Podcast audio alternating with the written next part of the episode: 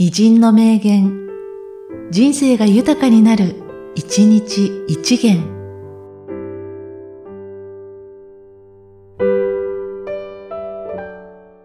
1月27日、野口宇城。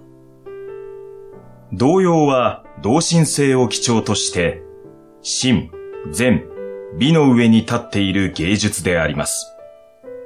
童謡の本質は知識の芸術ではありません。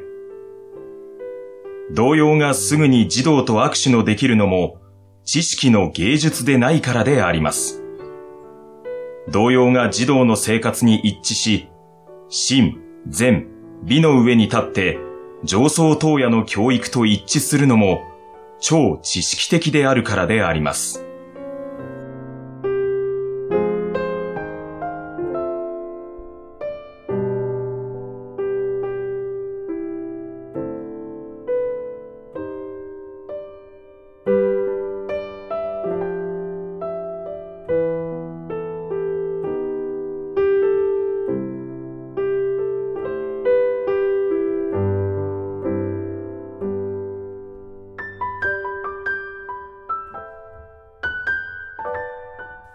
童謡は同心性を基調として、真、善、美の上に立っている芸術であります。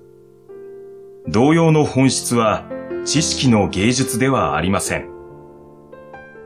童謡がすぐに児童と握手のできるのも知識の芸術でないからであります。童謡が児童の生活に一致し、真、善、美の上に立って上層等野の教育と一致するのも超知識的であるからであります。